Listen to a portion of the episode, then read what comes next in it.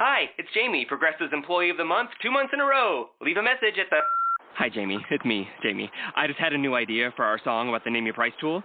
So when it's like, tell us what you want to pay, hey, hey, hey, and the trombone goes, blah, blah, blah, and you say, we'll help you find coverage options to fit your budget. Then we just all do finger snaps while a choir goes, savings coming at ya, savings coming at ya. Yes? No? Maybe?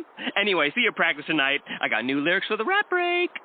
Progressive Casualty Insurance Company and Affiliates. Price and coverage match limited by state law.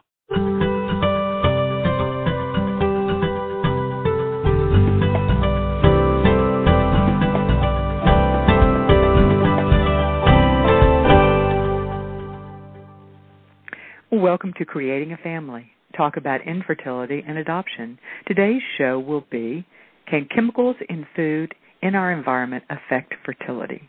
I think you're going to find this to be a really interesting show if you are trying to conceive or if you are pregnant, or really, quite frankly, even if you're a parent. I think that this is something we all need to consider for our children's both health as well as their future fertility. Here's just a sample of what you're going to hear.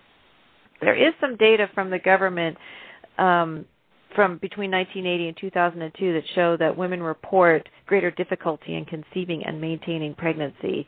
There's been an increase between 1982 and 2002. And so that would suggest that raises our concern about, well, what is it that might be contributing to these increases in things that such as your difficulty in conceiving and maintaining pregnancy.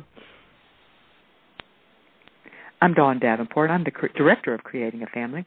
We are the National Infertility and Adoption Education and Support Organization, and you can find us online at creatingafamily.org.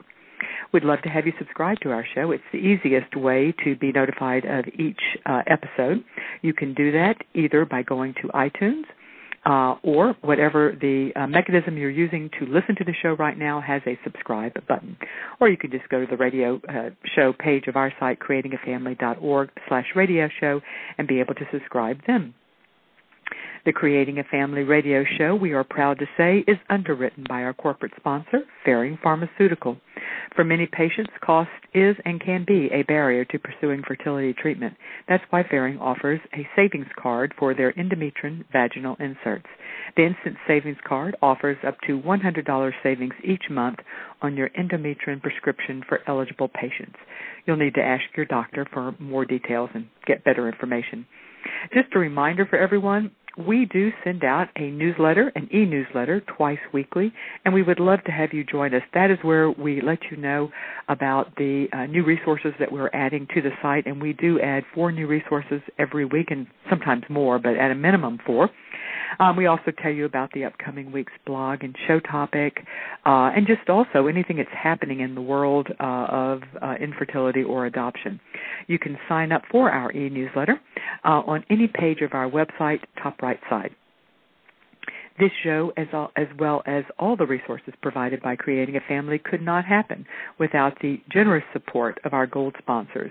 And I just want to remind you that these are people who believe in our mission of providing you unbiased education and support.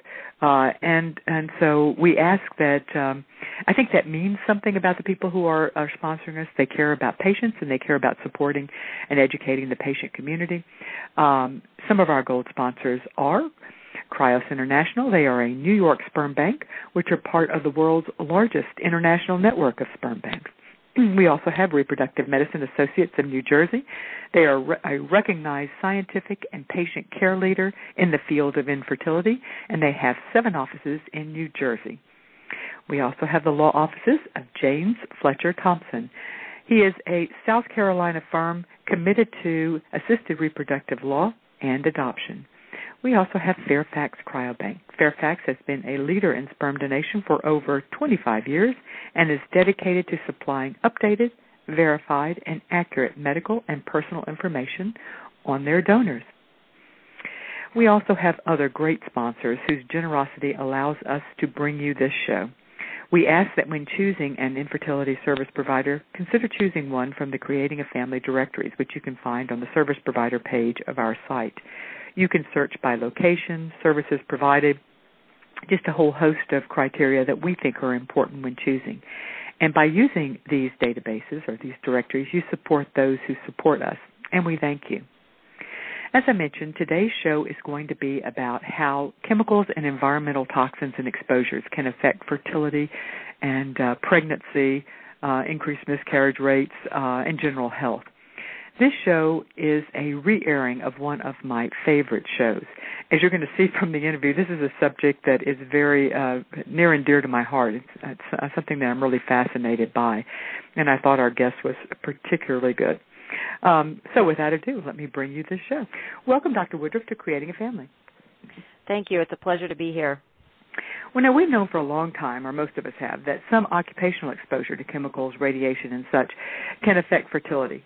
But what many people don't realize is that we can and are being exposed to strong, potentially fertility-altering chemicals in our everyday life. But and then there's a host of things we need to talk about, but let's start with food. Are there specific foods, or maybe I'm really asking more specifically, are there pesticides and herbicides that are used on foods that can affect either fertility, both male or female, or can cause a woman to have trouble carrying a pregnancy to term? Yeah, well, that's a really good question, because one of the things we're really very interested here at UCSF, and actually the public in general, is what about all these chemicals that we have in our environment, including the things that are on our food? So you mentioned things like pesticides and herbicides that are used on food. They're used on food crops or in other types of places, and you can be exposed to some of these chemicals through eating or through even people who are using pesticides or herbicides in their home. I think one of the challenges about trying to sort out, what's going on when I eat food, and there's pesticides, herbicides on there, from all the other types of exposures that we have in our daily lives, is that there's many different types of chemicals in our everyday lives in terms of things that we're exposed to. So, for example, you mentioned pesticides and herbicides on food. And then we'll be talking a little bit later about what about the chemicals in my personal care products or the things in my household cleaners. There's many different types of things. So this is a long way of saying trying to pinpoint exactly what's being, what the contribution of pesticides and herbicides is to potential infertility problems is very challenging. That being said, let me preface this by saying if you're concerned about something like pesticides or herbicides in your food, there are scientific studies that show that if you switch to an organic diet, you can lower the levels of certain types of pesticides in your body. So, for example, there was a study that was done up at University of Washington where they had a group of children, and they put them on just a regular diet, whatever they were eating. Then they switched them to a completely organic diet, and then they switched them back to a regular diet. And what they did was they measured in their urine a certain type of pesticide called organophosphate pesticides. And they looked and they said, okay, they had the children pee in a cup when they were on the regular diet, do it again when they were on the organic diet, and then do it again when they went back on the regular diet. And they found that by switching to the organic diet, the levels of this particular type of pesticide went down greatly when they went on to the organic diet, which meant that you can do something in your personal life to reduce your exposures to certain types of pesticides. Well, let me interrupt here, because speaking of organic, one of the issues is cost, quite frankly. Oh, and, yes. I mean, that's definitely true. I mean, it's the reality. And it seems to me, especially like when I look at things like an avocado or a banana, and I think, I'm going to peel the thing anyway. So, I mean, really, what are the odds of the pesticides getting through the skin to the product? Or I suppose oranges would be another example of that, of a very thick skin, something that you're obviously not going to be eating the skin.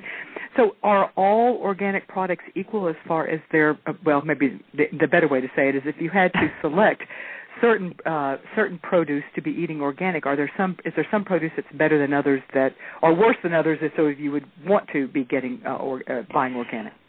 Yeah, that's an excellent point. And we realize that people tell us all the time, it's really expensive to buy some of these foods organic. So if you have, if there's, you have to make choices about that, then what you are raising is an excellent suggestion. Is that essentially there are some fruits and vegetables that are going to have more pesticides on them than others. And one basic rule of thumb is, do I have to peel it or not? Like you're saying, you have to peel it. Probably something like a banana or avocado is going to have less if you eat it than something like, for example, we recommend there's certain ones, and we have information available on our website and our other websites that have this too, that have more pesticides and herbicides in them, things such as strawberries, is a great example. Peaches, fruits, et cetera, that can, you might choose those if you're only going to choose certain ones organic. I would also say that another thing that has been shown to be reasonably effective is to wash your fruits and vegetables. So if you wash them, and we also have something about this on our website, you can wash them either in water or with a very, very mild detergent, and that can also help remove some of that. Some of them, it's very difficult. Oh, go ahead. No, how do you, okay, so if you were, one of the things that I'm paranoid about is grapes, because I've always thought that they had, and I try not to buy grapes unless they're U.S. grown, but, you know, it's not easy, and quite frankly, I can't find organic strawberries, organic peaches, or organic grapes. I don't live in a place where there's a big, health food type store. So those are not options for me. But I don't know how to wash, let's say strawberries or peaches or grapes or celery. How do you wash them in a way? Because I feel like just running water over it, you know, how effective is that? Well, I mean, there's degrees of effectiveness. So one thing is there's just buying it from the store, which is, you know, that's the first thing that you do. I mean, there's running water over it, but probably somewhat helpful. And then there is some recommendations that people have about you can use a very mild soap to kind of wash them off. It's not, you know, it's going to vary depending on the kinds of fruits or vegetables. A strawberry is going to be much more challenging because it gets inside than something like a banana or an orange. So I think what this just raises the issue that you're speaking about is a lot of these are personal things that are left on to us to try and figure this out or sort through this. Or for your example, you don't even have access to organic food in your grocery store. No, I do. Just not those specific ones. Not those particular ones. So you have to ask the question, well, wait a minute, why is it that when I go to the grocery store, I am forced to buy something that I, you know, am potentially worried about? Like, why is it that we can't have in strawberries, et cetera, or other products in our home that we know are going to be essentially safe for our consumption? So I think it's not just about what choices we make, but also how is the larger system set up. Right. Okay. Now, what about meats? Let's talk first meats. I mean, that's been in the news as of late. Right. So I actually was going to raise this other point is that, I mean, there's a couple of things. Generally, the recommendations that are made throughout the government about how to improve your diet, so eat more fresh fruits and vegetables, eat lower on the food chain, those types of things also have the dual benefit of you possibly can lower your exposures to environmental chemicals. So when you raise the issue about meats, one of the things that is a place that you can get exposed to different types of environmental chemicals is through eating meat or fatty foods. And this is because there are a host or a group of chemicals which we call persistent and bioaccumulative. What does that mean? These are chemicals that have, because of their structure, once they're released out into the environment, they just hang around for many, many years. And what ends up is they can go out into the environment, get into the food supply, and then they can basically magnify up the food supply. So if they get into the things that cows are eating, and then they concentrate in the cows, and then some of them also, the other feature of some of these chemicals is that they love fat. So they often will go into a cow, go into the fat part, and so if you eat a lot of fatty meats, you can get a higher exposure to some of these types of chemicals. And people have heard of some of these. This would be things like DDT and DDE. Now, that's a pesticide that was used many years ago, was banned in the United States in the 1960s, but we still see it when we measure it. We still see it in people today when we go out and measure it through what is called biomonitoring studies. PCBs, polychlorinated biphenyls, also banned in the 60s and 70s, also is something that hangs around. We see that a lot less, but we still see it in people. And other countries have not necessarily banned it. And I don't know why this surprised me, but I was shopping with a friend at one of those mega stores, and she was buying some meats, and they were from Mexico. And I thought, well, I wonder if, I don't know that Mexico particularly has, but I really hadn't really thought of us as being an importer of meats, but apparently, especially in the super lower price, the super Walmart, that type places, at least there were some meats there that were from Mexico. So it's possible that some of the chemicals that we have banned I don't know if Mexico has also banned them, or other countries, not just necessarily. Or other countries. Right. I mean, that raises a very interesting point, because I was, did you read the story in the paper a couple days ago about the arsenic in the rice products? So, I missed that somehow. Tell me about it. Well, something else to worry about. So there are some researchers at Dartmouth who have been looking at arsenic in rice products, whether it's rice itself or, you know, when you make rice syrup and it's used in different kinds of... I did hear about that, yes. It was in the rice syrup that's used as a sweetener, yes. Yes. And so one of the things was, well, there's a couple places that you can get arsenic into your rice. One is there are natural occurring sources of arsenic, right? In certain parts of the country, it comes out into the water.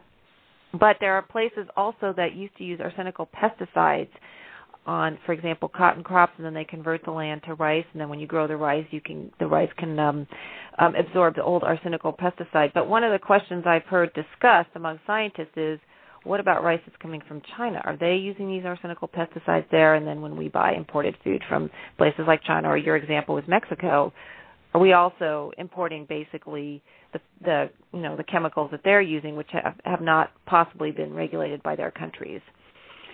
So it's a good point to think about. So and then of course we also should talk about milk products, because pregnant women are sometimes, depending on who you read. Women are sometimes encouraged to drink milk and sometimes not. But the milk products, and particularly milk, perhaps over cheeses, because you don't have the sheer quantity that we're drinking, as well as can that impact our? Is there something in the milk supply that is could potentially affect our fertility or increase the risks of miscarriage or birth defects? Yeah, I mean, these are tricky subjects, because it's like, well, if you say, okay, well, what, your example is the milk supply, and I'm thinking, well, in milk, we do have a concern possibly about some chemicals that may migrate there, for example, higher fat milk, because we talked about that there can be chemicals, and certain types of chemicals in the fat because of the properties of the chemicals. Are there other types of chemicals in milk? You know, there's been studies of... other chemicals that potentially can get into the meat supply or into animals. One is I'm thinking of is perchlorate. Do you know what perchlorate is? No. It's used in rocket fuel. It's also been used in fireworks and other types of applications, and it has gotten into the water supply. For example, it's in the Colorado River, and that's used to irrigate, for example, crops in California. Then it gets into the crops. A lot of those crops are used to feed animals, then it basically gets into animals, and there's estimates that perchlorate has essentially penetrated the entire food supply and can also be found in milk. Well, and we know it's found in people because, again, there's a national biomonitoring study that's conducted by the Centers for Disease Control, where they go out and they collect samples from people in the population, like blood and urine, and then they measure them for different environmental chemicals. And perchlorate is one of these chemicals that's been found in most of the people in the United States. And the question is, well, what is the concern about this particular chemical as compared to many of the other ones? For example, we're talking about DDT is found still in the food supply, and PCBs.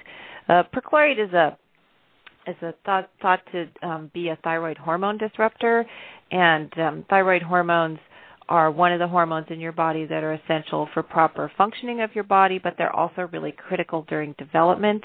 You need to have proper thyroid hormone levels to ensure that you have proper brain development for your baby.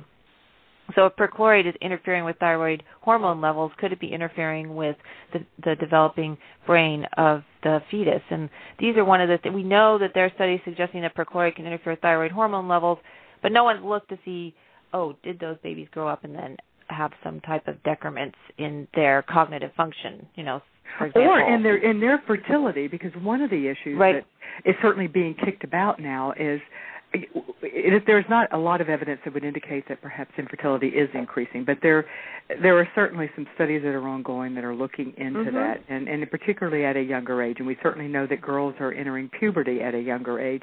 Right. And one of the thoughts is that some of this could be, obviously, childhood exposure, but also inter-utero exposure. Mm-hmm. This whole, the issue about fertility and what we call fecundity, your ability to conceive and maintain your pregnancy, it's true we don't really have the data we would like to have to identify whether these trends are going up or down, though people talk about it, right? You have your program, and then I'm sure people talk about it, whether the women in various places about whether they or their friends are having problems. There is some data from the government from between 1980 and 2002 that show that women report greater difficulty in conceiving and maintaining pregnancy. There's been an increase between 1982 and 2002. And so that would suggest that raises our concern about, well, what is it that might be contributing to these increases in things mm-hmm. that, such as your difficulty in conceiving and maintaining pregnancy. Yeah, exactly. So any of these, now, as to either milk or mm-hmm. meat, well, let's speak specifically of milk. There are, all grocery stores now have a variety of options of organic milks. Has there been any studies of these to really indicate that they are worth the cost, which is about $4 for a half a gallon, $8 for a gallon? Oh, that is a good question, because I haven't actually looked into milk itself. I mean, I know about the fruits and vegetables, but I am not aware. That doesn't mean there aren't any, but I'm not aware of any studies looking at the difference between organic versus non-organic milk. So I would say that one of the challenges is we just often in some of these areas, we don't have enough data. So if you ask me, you probably will ask me many questions during the show, which I'll be like, gosh, that's one of the things that we... Well, that's fair, because that points out one of the problems. I mean, we don't... I mean, it's one of the fears is that we have all these chemicals that surround us on an everyday basis, and we truly don't know the long-term impact. So it's fair to say we just don't know. And the interesting thing is you were talking about the milk that I was thinking of. I certainly have had warning up front. I do buy organic milk, and one mm-hmm. of the reasons was because of the fear that there were steroids and hormones and antibiotics and junk. And I'm probably saying some things that are not even accurate there, but anyway, that are being fed to cows in a mass production type environment to get them to overproduce. And the same would go with meat. And so I think that I would guess that there have been studies that would indicate that there is an absence of some of those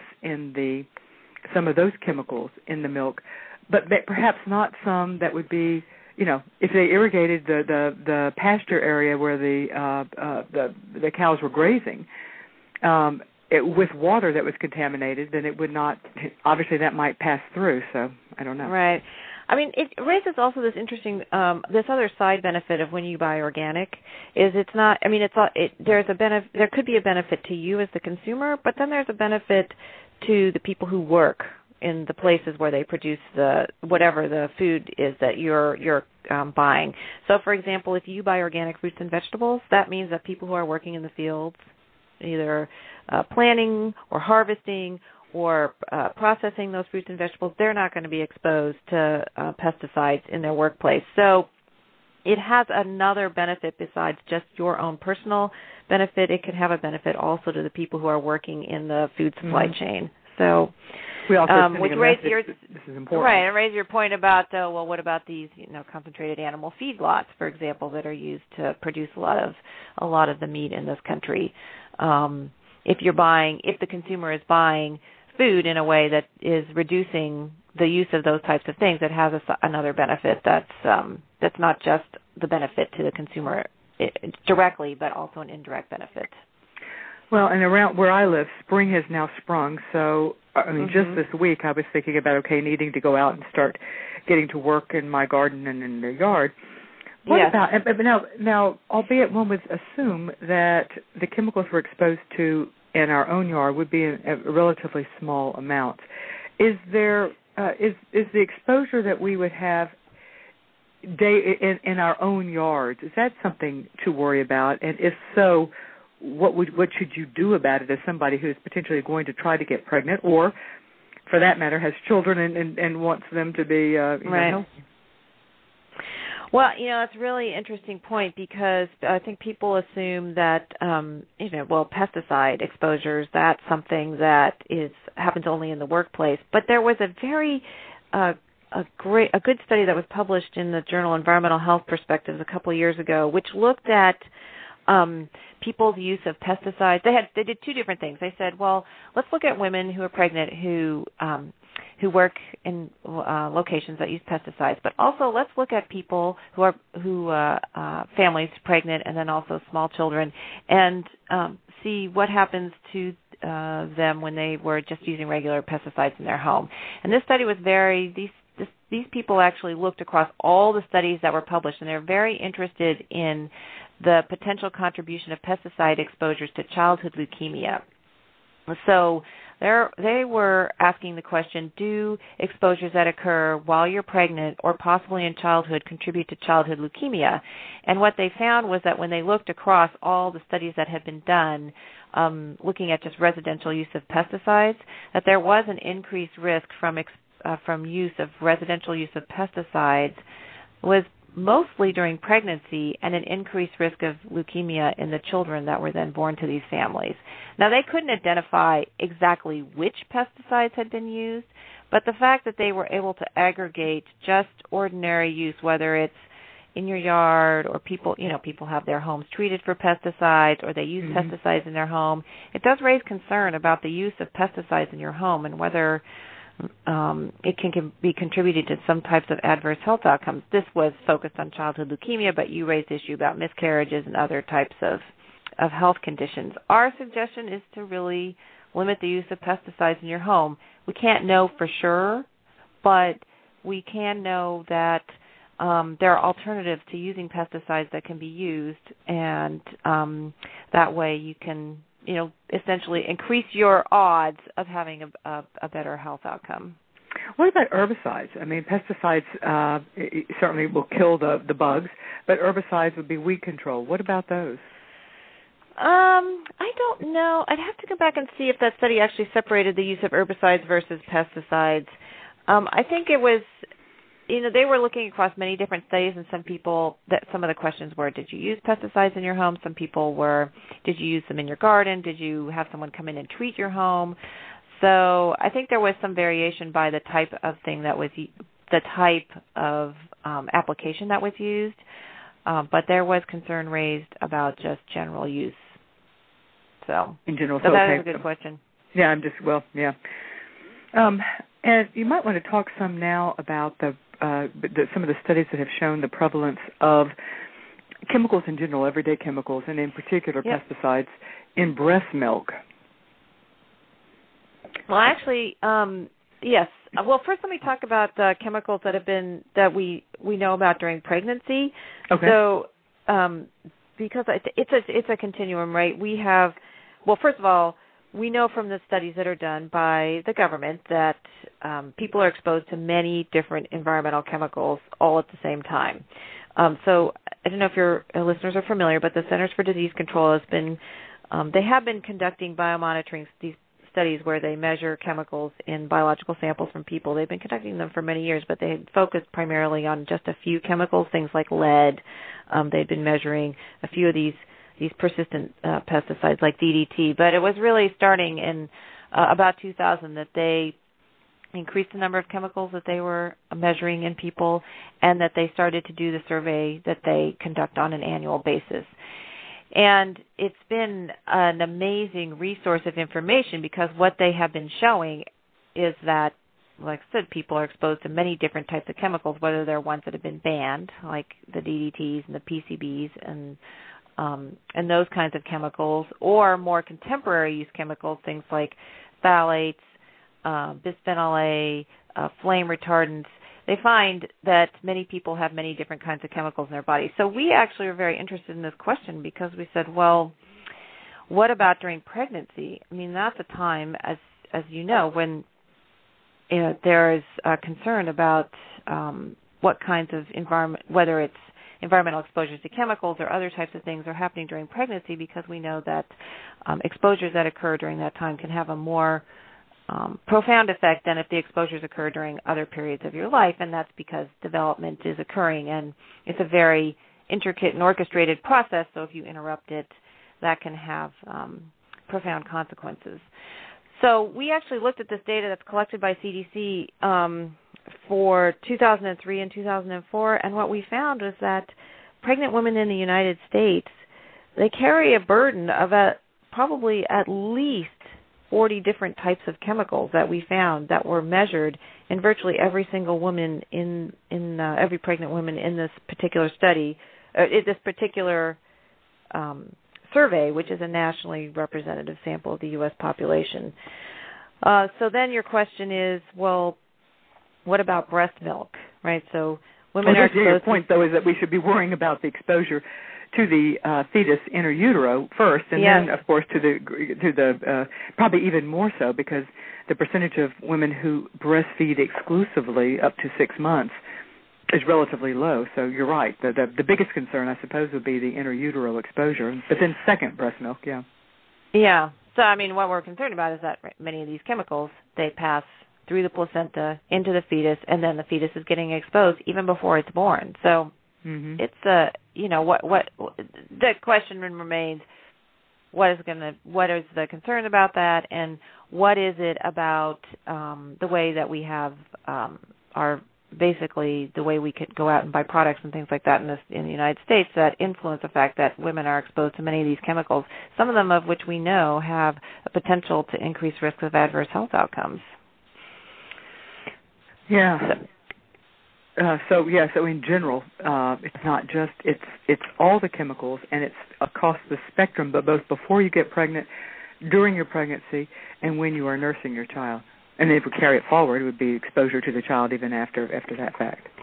Yeah. And I mean, I think, you raise the question, well, what can I do in my everyday life to avoid these? Because it's natural that you would say, well, these are chemicals, some of them that we have identified are potential reproductive or developmental toxins. What do I do to avoid them? And there's things that people can do, like we talked about, right? The organic diet is one way to reduce your exposures to certain types of chemicals. But I think one of the challenges about talking about environmental chemicals is I think people assume that when they go to the store or the market, that when they buy a product, it's already all the chemicals that are used in that product have been tested for safety prior to entry onto the marketplace.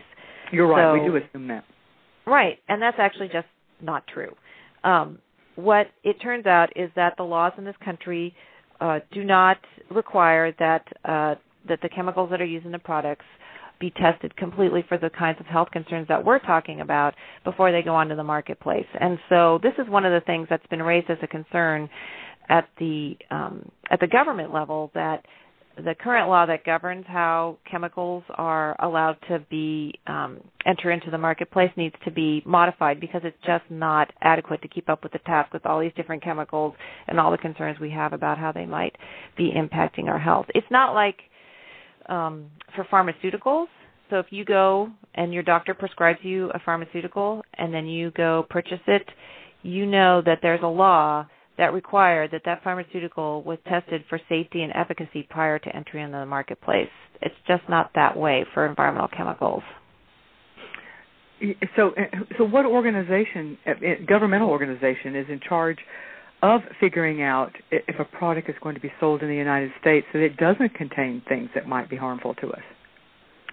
Yeah, so the way that chemicals and products are essentially evaluated, regulated, is through a law called the Toxic Substances Control Act, and that's a law that was passed in 1976, and it's administered by the U.S. Environmental Protection Agency, or U.S. EPA, and U.S. EPA, as you probably know, is also in charge of looking at air pollution. They also collect information and regulate pesticides and herbicides that are used,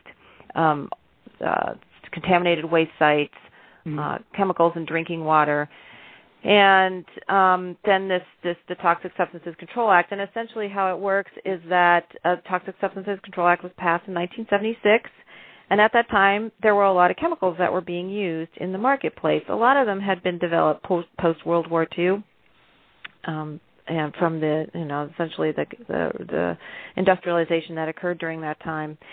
And the law said, well, we're going to just grandfather in all the chemicals that are already being used in the marketplace. We're going to allow them to just continue to be used, and we're going to assume they're safe.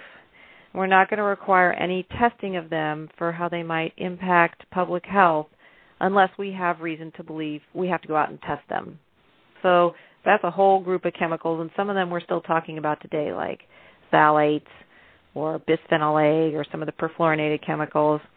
And then any new chemical that you want to manufacture post-1976, you do have to have a little bit of, you do have to provide some information to the government about it.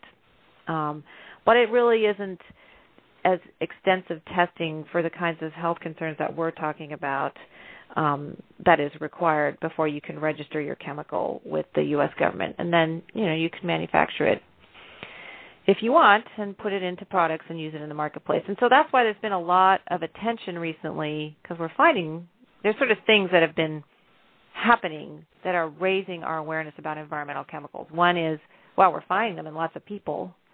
The other is, well, some of these chemicals that we thought were benign are actually not benign. They're actually doing things that we either didn't look for or didn't anticipate, and something that people are really very interested now is chemicals' ability to affect your hormone system. So there's a lot of science on that. And this has raised this... go ahead. Which fits directly into the whole issue of the whole hormone disrupting thing fits directly into the issue of impacting potential fertility or the ability to carry a pregnancy, your child's future fertility, all of that. And you're right, we do read a lot about. So it's a whole group of endocrine disruptors, hormone disruptors, a whole group of chemicals that fall under that general heading. Yes. How are we exposed to these products? Yeah, these substances. These substances. So there's a whole group of chemicals who we're concerned about because they may impact. They can perturb the hormone system. So what hormones are? Things like estrogen, androgens, or testosterone. We talked about thyroid hormones, and there are chemicals that can do things that can mimic them. They can interfere with their production. They can essentially cause them to go up or down. And as you know, as you mentioned, during you're trying to get pregnant, or during your pregnancy, or early in child development, your hormones are very important in terms of being able to get pregnant, having proper development during pregnancy, and then subsequent growth during childhood. And so it's like, well, where are these? But the thing is that many of these chemicals are found in the products you buy in your, every day in the store. So one of the chemicals, for example, that's become, maybe it's only well-known among environmental health scientists, but it's reasonably well-known among the public, poster child, is phthalates. So phthalates are a group of chemicals, the most famous, I'll say, phthalates are dibutyl phthalate and diethylhexyl phthalate. And these are used they're used in a number of different ways, but I'll give you two things that we know are important uses for them. One is the use is they take hard plastic and they make it soft. So think of it like an IV bag or a toy or many other types of products that might, you basically, plastic comes out hard, you put these softeners in it, and then it makes it kind of squishy. Mm-hmm. And so that's one thing. Flexible would be the better word, yeah. It makes it so you can bend it. Flexible. It makes plastics flexible. Flexible. Bendy works. For me, I'm working with you here. Bendy is fine. Sorry, it's just like I was cold, so it's like fuzzing my brain a little. That's all right. Around here, we often cut right through the scientific BS and speak in terms that people can actually understand. So that was good. Yeah. Go ahead.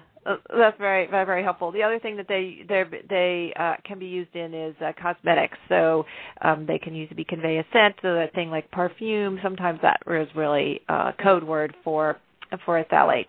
And one of the concerns about some of these phthalates is that they can interfere with testosterone synthesis. What does that mean? That means there were studies in animals that said, well, we expose the animals to phthalates and their testosterone levels go down.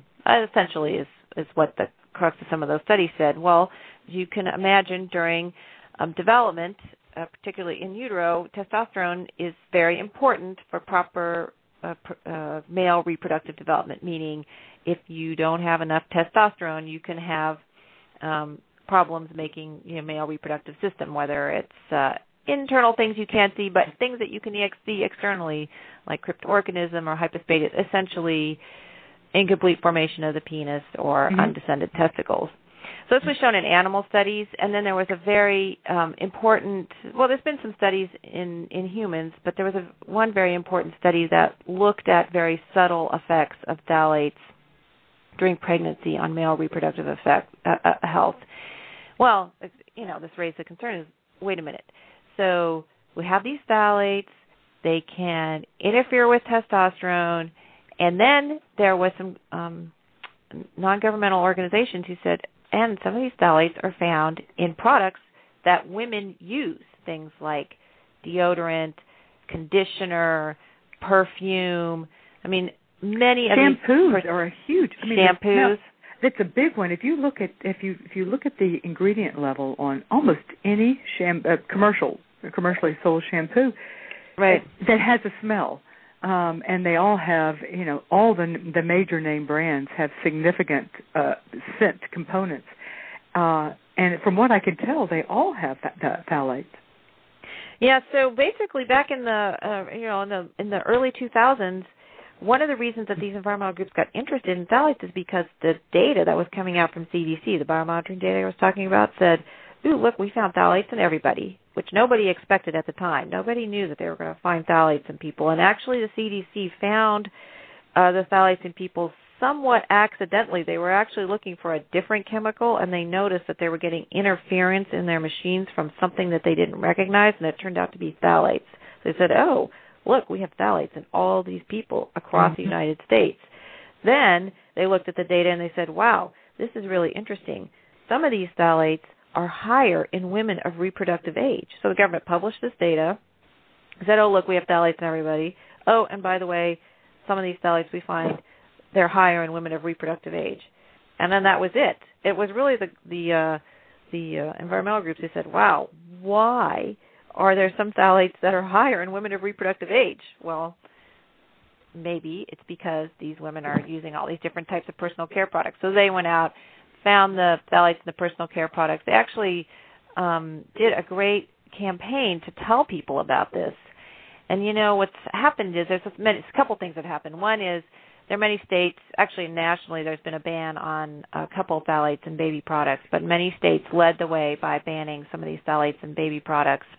And a lot of manufacturers took out one of these particular phthalates out from the personal care products. And so the environmental groups went back, I don't know, maybe 6 years later to test all these products again, and they found that some of them, the DBP and the DHP, had been reduced. There are still some phthalates that are in there. The one that you're talking about, there's still a one particular type of phthalate, diethyl phthalate, which people do not think it's potentially as strong as the other two. But there's a couple things. One is, we didn't know about these things until somebody discovered them. And then we don't actually know what's in our products because the government isn't actually required, it doesn't have that information necessarily to tell us, well, here's the things that are being used in all your different products.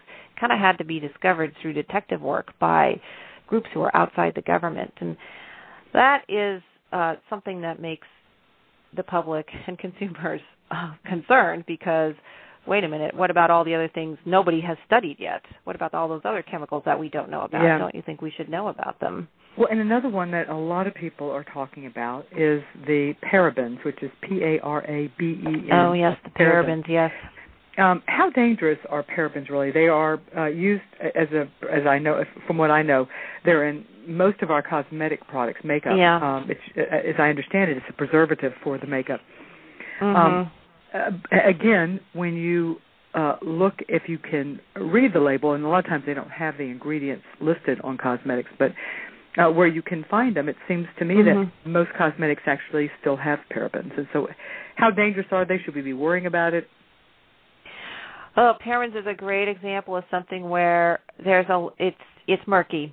So cosmetic, you're required to list all the chemicals on the cosmetics except for there's a few loopholes, and one is the scent. So if it's a chemical like DBP is used to convey a scent or parfum, then they don't have to tell you what that chemical is. So that's a lot of phthalates. It was difficult to identify phthalates in a lot of these products.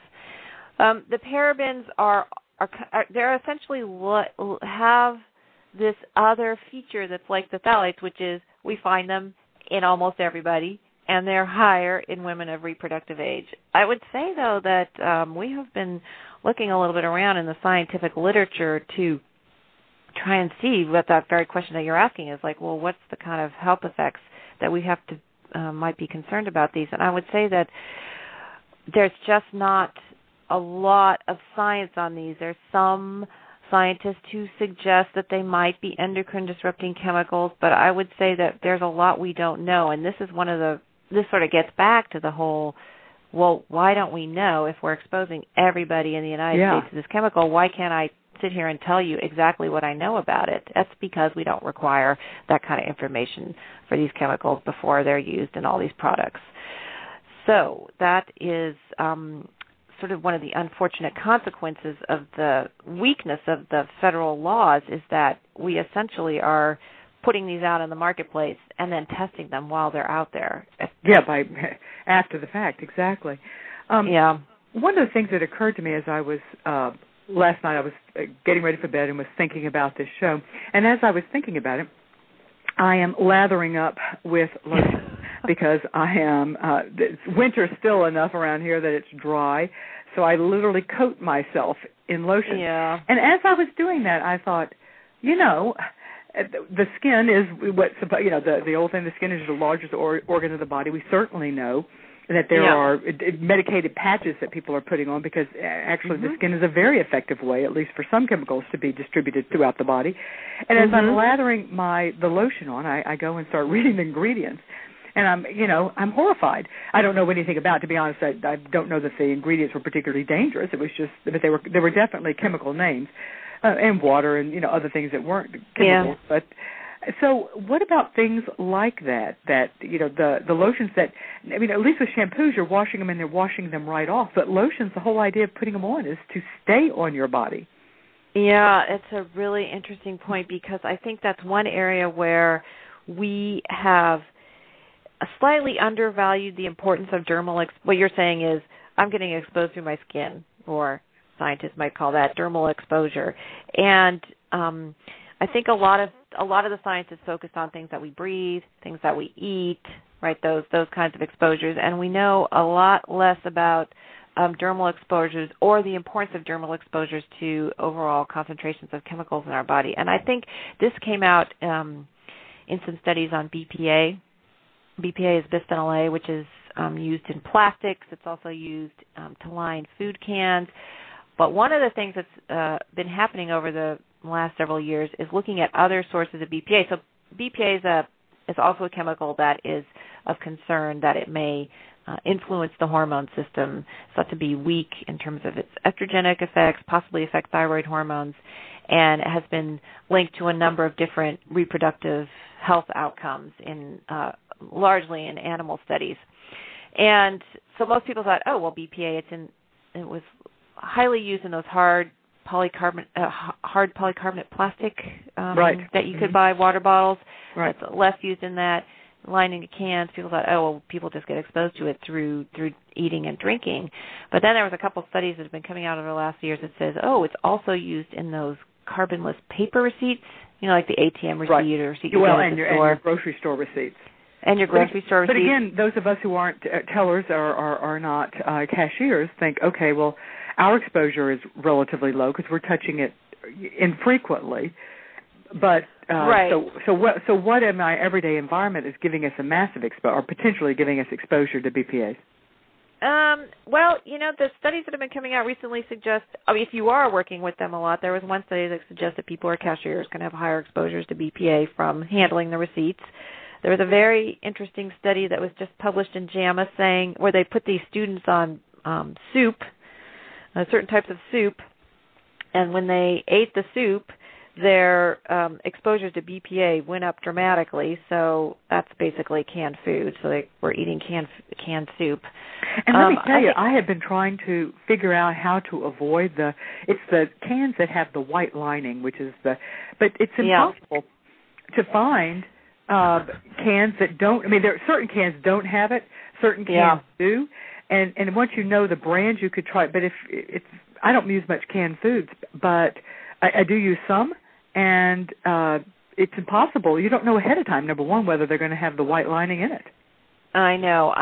Yes, this is this makes it very challenging because, again, it's like, oh, I go to the grocery store. It's kind of like Russian. It's not Russian roulette, but, you know, it's a little bit of like, what am I doing? Because you can't really expect every single person to be an expert chemist on all the products that they have at the grocery store. You're right. You can't. It would be great if you went there and you just didn't have to worry about that. And I just want to tell people that I've had, you know, my own personal experiences. This is, it can be very overwhelming to think about this all at once. And so what we recommend and what I've done in my own life is you just start with one thing at a time. I mean, I fed my kids from the plastic water baby bottles and, you know, we ate a lot of canned food and we did all these kinds of things where now I know, oh, well, I know that there's things in these that I'm not really that keen on having my family exposed to, and B, you know, what I'm going to do is I'm just going to take a step at a time, and slowly over time we've changed a lot of our habits so that we've probably reduced our exposure to some chemicals. But it takes time. And also the other thing is the kinds of recommendations that we give for other parts of your life about eating healthy, getting exercise, washing your hands. These all have the double dividend of also helping improve either improving your resistance to exposure to environmental chemicals or actually reducing your exposures. And there's a lot of chemicals in dust. So the chemicals get out, they go in the dust, and then they sit in the dust. So things like even washing your hands before you eat. I saw one study at a scientific conference that people washed their hands more often, not obsessively, but more often. We're not talking OCD here, but you're talking just, to PBDs, right? Or, you know, if you clean your house. And I'm not saying that people have to be obsessively clean, but these are things that we do anyway that can also have a double benefit. So let's talk about some of the specific things that let's say what you do or what other people who are studying this do. Mm-hmm. How much are you exclusively organic? Do you eat only organic? I would not say we are not exclusively organic. And we also, I tell you another place that you can get a lot of chemical exposures is from buying takeout or fast food. So chemicals are used in a lot of the materials that are used that the food is coming. So, for example, perfluorinated chemicals have been used in the waxy paper that you could get your French fries in, and or in the pizza boxes or microwave popcorn. So those kinds of things. Like, I still eat out though, but I just do it a little less. So what do? We do buy organic when we can. I go to a local farmer's market when I can. I don't do it all the time. Mm-hmm. We try and eat lower on the food chain. What else do we do? I don't microwave in plastic. That's a really super easy one. Everyone can do that. I do have plastic containers, but I don't microwave in plastic. The other thing I do is I have slowly switched out a lot of the personal care. So I buy shampoos that essentially people say kind of a rule of thumb is less ingredients is likely to be better. I mean, that's not always true, but that's an easy way for people to kind of try and sort through some of the things that they find in the marketplace. So, you know, I've switched out shampoos and lotions and things like that over time. But, you know, it's just integrating it into being a habit.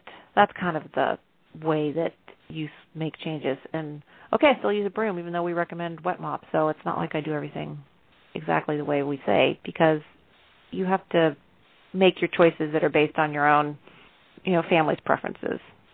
And that you recommend wet mop over broom because the broom will get dust in the air versus a wet mop that dampens down the dirt. We've had great debates here about whether we should recommend it because I like brooms, but, you know, you can't do everything, right? So, I mean, really the bottom line is what we do is we say, look, really our research is very focused on and our work is really focused on how do we show people about environmental chemicals, and we get the word out so that we can take the ones out of the product, we can have public policies to take the ones out of the products that are potentially harmful to our families so I can use my broom. That's really... No, that's not what it's about. But you know what I'm saying? It's really about why can we not just go to the store and buy the things that are we're not going to have to worry about. And as far as cleaning products, we got an email from one of our listeners asking about specifically what type of cleaning products we should use. And I'm reading through her email, and I believe she means like in the house, things that we would use as people who are cleaning our houses. What should people use? Is what she wants to know. Well, actually, that was a good point that I did not bring up. One of the other things that we've done is this is a very interesting one. So there are chemicals that are used in cleaning products, and most of the studies that have focused on concerns about cleaning products have focused on that they can contribute to respiratory-type symptoms, so asthma, aggravate asthma, things like that. It's pretty actually easy to make your own cleaning products if you want. So I have in my house a spray bottle that has half water and half vinegar, and that's pretty much what we use. We also, there are us and other websites recommend you can use baking soda. The advantage of these is, unlike the organic food, this is actually cheaper than buying a cleaning product because it's pretty easy to buy these things. And your half vinegar, half water, you use it as a cleanser. Versus a... Yeah, like you can use it on windows or on your counters or your bathtub or whatever to clean. You can also buy... there are products that are essentially like baking soda but come in a can because there's a convenience issue for sure with some of these things. Yeah, although that's, you can make... I've made my... I don't use water vinegar, but I do use... which is probably not improving things, ammonia, but ammonia and are you telling me my ammonia in water is going to be going to make hair grow out of my ears or something? No, I'm not going to tell you that. However, just use it in a well-ventilated area. You reduce the number. It's like, okay, well, you got the ammonia. That's, it's only a three-product thing. Water, well... Yeah, well, let's see, what do for windows, let's see, I'm trying to remember. It's water, ammonia, alcohol, rubbing alcohol. Yeah. And I guess that's it. Now you've got me worried. Okay, I probably... No, I'm not saying you should worry. You're sort of saying this is the kind of step where it's like, well, I'm not buying the product, I'm making my own. That's a reasonable, just don't mix things that shouldn't be mixed together. But Well, yeah. What about bleach? Because we do hear that bleach is bad, but on the other hand... Go ahead. Oh, what about bleach? You mean in your laundry? Yes. Uh-huh. Or just using in your house? Well, some people use it in their house to kill germs in their kitchen. I am not nearly organized nor paranoid enough to do that. But I do use it in, and I think a lot of people probably use it in their laundry. So I suppose either way. Let's say laundry. And the reason I ask is that there was at some point going around Facebook that women should not bleach any of their underwear or personal clothing that would be touching their genital area because it could actually impact their fertility. Now, that seemed a little far-fetched to me, but is it? I am not aware of any studies that suggest that bleaching your underwear will affect your fertility. So I can't really answer that question. Yeah, that seems a little... It does speak to this issue, though, that people feel a little bit like, well, if I can't trust the things in the store, how can I trust anything? Well, you're right. That's exactly where we're at now. And so then... And that is that's not a good situation. So if we knew that when we went to the store, we had more confidence in what we were buying, that might actually relieve a lot of anxiety about just products in general in our lives. Yeah, I think you're right. I think because the problem is it does feel overwhelming for most of us. We look at it and it's not a healthy place to be, to walk through your life thinking that you're walking through a minefield and that everything that you touch and do. And because if for nothing else, it makes people throw up their hands and say, well, what the heck? If everything is bad, I can't exist that way, therefore I'm going to do nothing. And I think that's part of my concern is that people get overwhelmed and just say, and they give up. And I don't want that to happen. I think that there are some specific things that we can do that do make sense. And you've suggested a number of them, a number of them here. And I like your suggestion in particular of pick one thing, habituate it, just do it until that one. And incorporate it, if it's more expensive, incorporate it into your budget. So all of a sudden, you're expecting to pay, X amount on milk or organic meat. So right. And you cut back in other things and then shift to do something else. Yeah. Right. And I just and that's why when we make recommendations, we know that people want to have things that they do in their personal daily lives that they can control, and we make recommendations in our materials for that, and we have a handout on that on our website. We also recommend that people get involved because we're not going to change. The only way that we can change the policies in the United States that govern how these things get to the marketplace is by being involved and we're asking, making the government respond to our concerns. So, and that's a great segue. Let me give your website because we have come to the end of our hour, and I want to make sure I give your website out. And Dr. Woodruff just mentioned that she is getting ready, or not she, but they are getting ready to upgrade the website within. So go to it today and look at it, and then go back in a couple of weeks or next month and see the improvements. The website is PRHE, and that stands for Program on Reproductive Health and Environment. So PRHE.UCSF, which stands for UC San Francisco, .edu. Again, PRHE.UCSF.edu. And that will take you to the website, and there is a tab for Getting Involved, which will tell you things that you can do to help change the basic policies that make us paranoid about buying products and that we use in everyday life. I assume that the handout you're talking about is the one that's titled Toxic Matters? Yes. Okay, yes. And so you can under Learn More, that's another tab at the top of their site. You can then click on Toxic Matters, and it's both in English and Spanish, and you can, and it gives very specific examples of what you can do to address in your everyday life, practical examples. So thank you so much, Dr. Tracy Woodruff, for being our guest today on Creating a Family. Next week's show, March 25th, is going to be How to Predict Success with Fertility Treatment. To stay in touch with the latest developments in infertility and adoption, as well as to receive the upcoming week's blog and show topic, you can sign up for our weekly newsletter on any page at our website on the left-hand side, creatingafamily.org. Thanks for joining us today, and I will see you next week.